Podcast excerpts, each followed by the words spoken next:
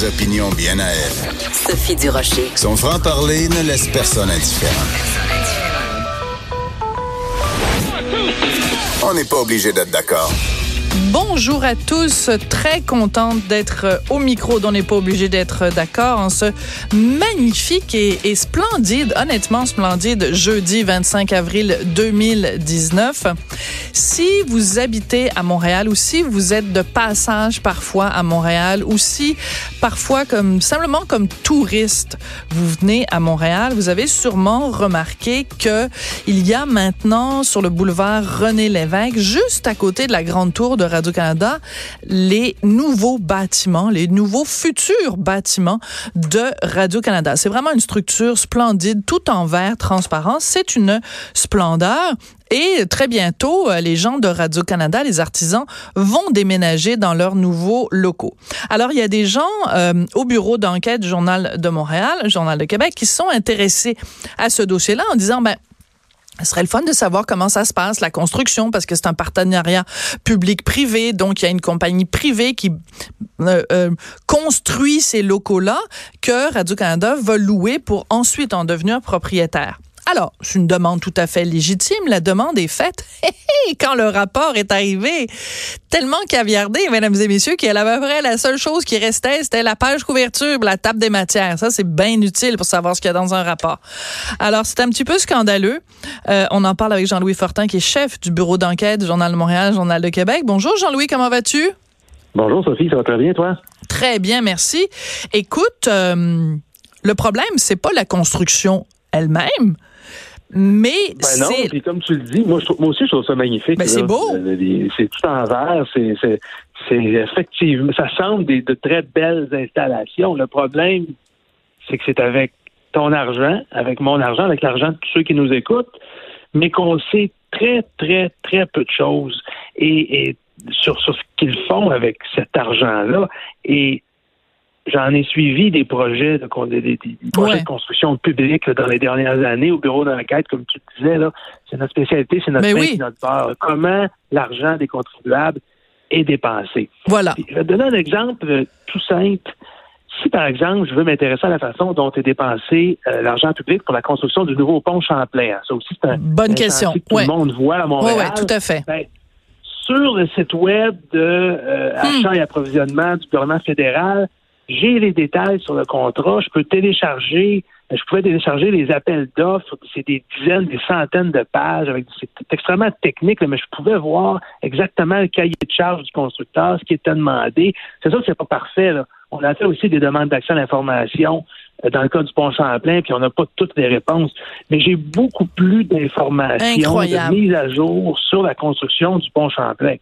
Alors, dans le cas de Radio-Canada, Radio-Canada a un statut de société d'État, c'est particulier, ils ne sont pas soumis aux mêmes règles. Et là, effectivement, les gens qui ont, qui ont lu ce matin dans le Journal de Montréal ou le Journal de Québec ou qui sont allés voir sur notre site web, euh, les documents qu'on a eus, parce qu'on nous en a transmis des documents. Puis, tu sais, quand ils te répondent, ah oui, voilà, on vous transmet le rapport, tu es tout excité, tu penses que tu vas avoir le. tu dis c'est Noël? Un beau ben cadeau? ben ouais. Tu, tu, le document, puis OK, page caviardée. Euh, OK, ils ont caché ça, caché ça. E, essentiellement, la seule chose qui était accessible, c'était la page couverture, il y a le titre, puis après ça, il y a les définitions. C'est éléments critiques, euh, éléments qui posent problème, éléments à corriger. Mais ensuite, euh, qu'est-ce qui est critique, qu'est-ce qui est à corriger, qu'est-ce qui pose un risque pour la société d'État, qu'est-ce qui, par exemple, à long terme, pourrait coûter plus cher que prévu, qu'est-ce qui est dans les délais, qu'est-ce qui pourrait être livré en retard, etc. Donc, bref, comment notre argent est dépensé, est-ce qu'il est dépensé de la bonne façon?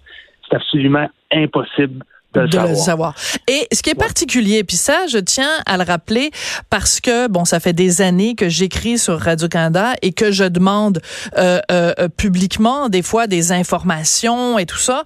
Euh, et la réponse de Radio-Canada est presque invariablement la même, c'est-à-dire que pour des raisons de, euh, de, de, protection commerciale, en fait, de, pour protéger leurs intérêts commerciaux, pour pas favoriser la compétition, il y a des informations qui rendent pas publiques. Par exemple, quand on demande à avoir le salaire des, employés les mieux payés, ils refusent de nous dire euh, les salaires et à qui c'est associé pour protéger justement leur compétitivité. C'est-à-dire que si on sait, mettons, que Céline Galipo est payée 500 000 dollars par année, puis je donne un chiffre au hasard. Euh, ils veulent pas qu'après, quand on soit obligé à TVA ou ailleurs d'aller faire du maraudage, ben on sait que l'étalon, c'est Céline est payée 500 000.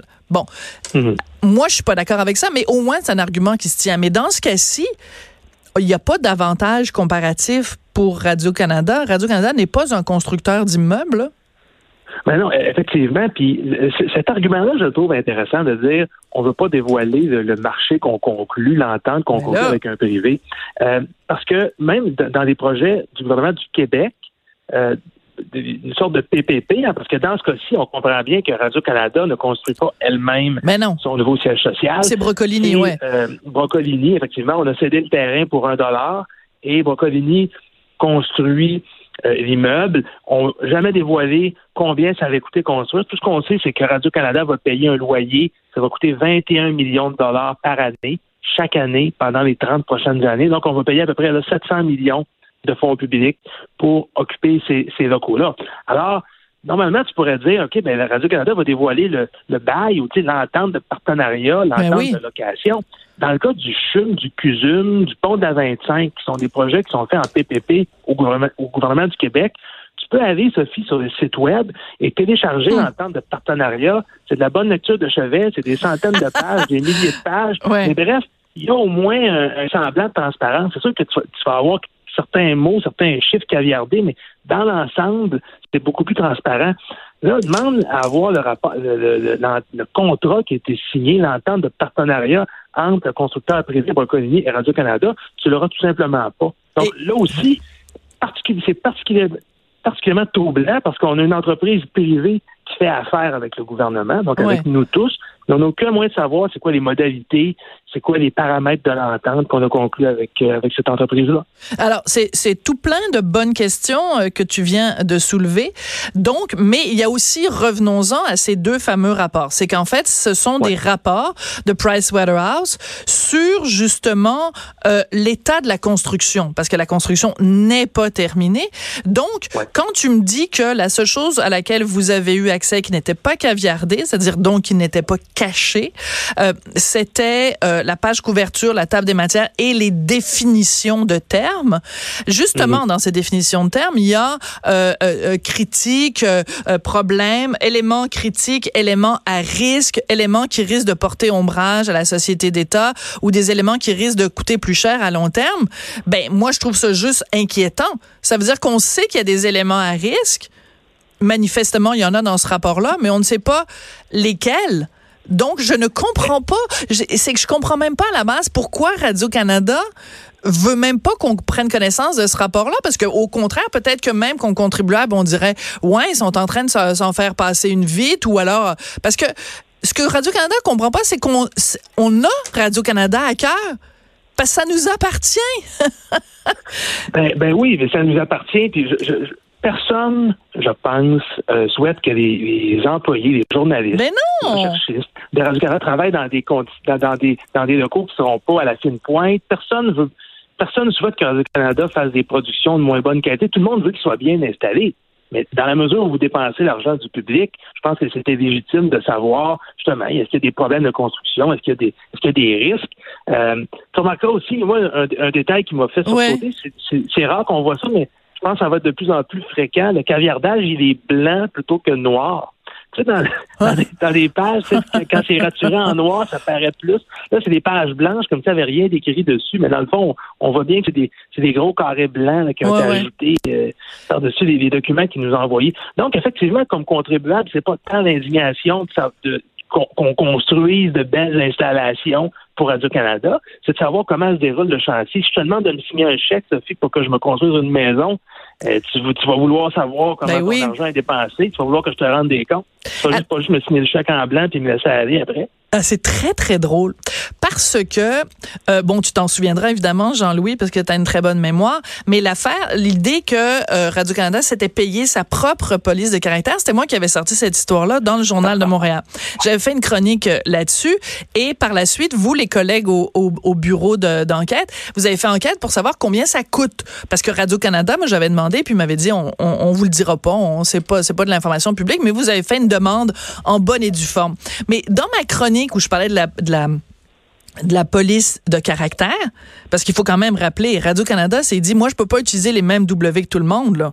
Je peux pas utiliser les mêmes euh, Q puis Z que tout le monde, là. Ben non, on s'appelle Radio-Canada, là. Attention, les amis, là. Fait qu'ils ont demandé à un graphiste de créer une police de caractère qui s'appelle Radio-Canada. Alors, et ben, donc, et dans mon texte, juste finir là-dessus, dans mon texte, je disais exactement ça. Je disais, c'est comme si on demandait, quelqu'un nous demandait de construire une maison, mais qu'on n'avait pas le droit de savoir combien ça coûtait, puis les plans, puis tout ça.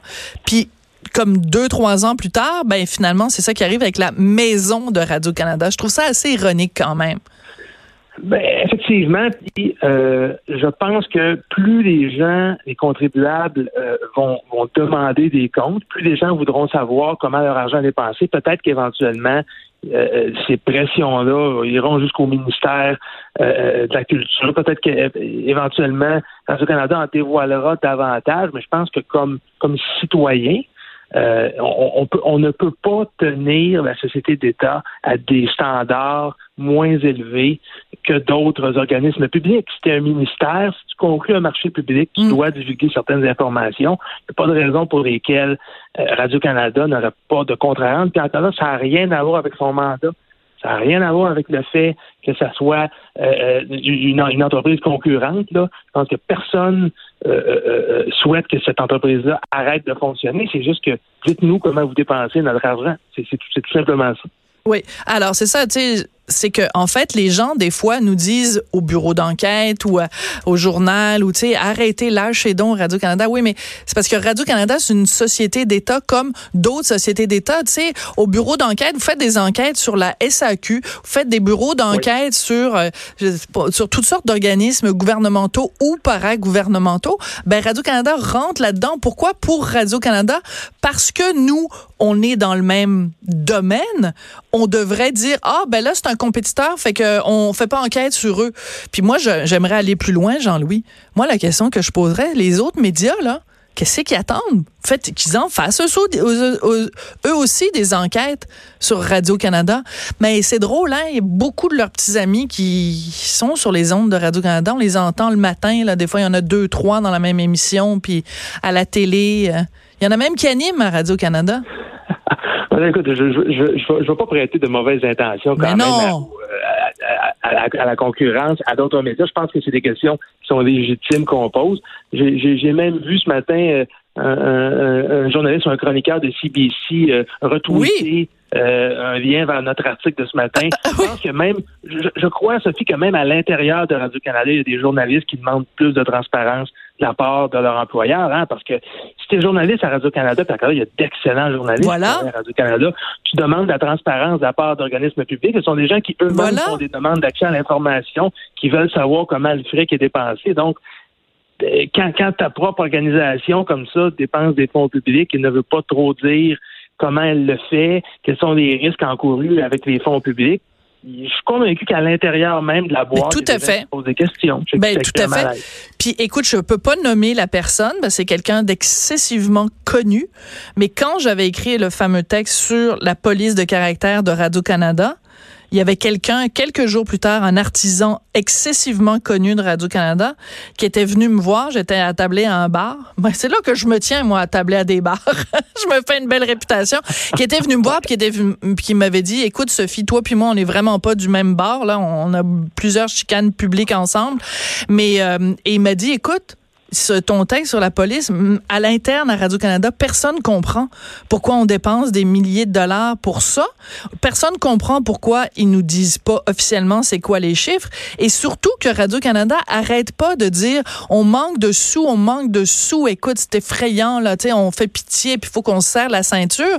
Puis en même temps, ils font des dépenses. Puis on sait même pas si elles sont justifiées, puis ils, ils font pas preuve de transparence. Donc, c'est clair qu'à l'interne aussi, il y a des gens qui sont pas contents et qui demandent des comptes. Moi, Sophie, j'ai bien hâte de voir ce que euh, on va avoir au niveau des réactions politiques là-dessus. On a nos, nos équipes à Ottawa qui tentent depuis ce matin de, de, parler à, ben à, Pablo Rodriguez, qui, qui, qui est ministre responsable, bien sûr, euh, au sein du gouvernement Trudeau. Euh, j'ai déjà des échos du côté de l'opposition. Évidemment, ça fait jeu, mais on demande plus de transparence. Mais j'aimerais bien, moi, que Justin Trudeau ou quelqu'un de son équipe se positionne en disant on vous signe, on augmente votre financement. Radio-Canada, parfait, vous avez une mission à accomplir, elle est importante. D'un autre côté, ce serait peut-être pertinent d'expliquer aux Canadiens comment vous dépensez leur argent. Ben, écoute, si jamais ça arrive, là, je pense que je vais ouvrir une bouteille de champagne. Justin Trudeau qui, qui viendrait rabrouer Radcan et tabarnouche, that will be the day. Écoute, merci beaucoup, Jean-Louis. Tu m'invites à la partager avec toi. Ben là, qu'est-ce que t'en penses? Toi puis Christopher Nardi aussi qui a écrit le texte dans le journal de ce matin. On va se faire un party à trois. OK. Je, je, le retiens. OK, merci. Le champagne est au frais. Pas sûr qu'on va l'ouvrir tout de suite, mais il est au frais. Merci, Jean-Louis. Merci, Sophie. Comme ils disent en anglais, do not hold your breath. Sophie Durocher. On n'est pas obligé d'être d'accord.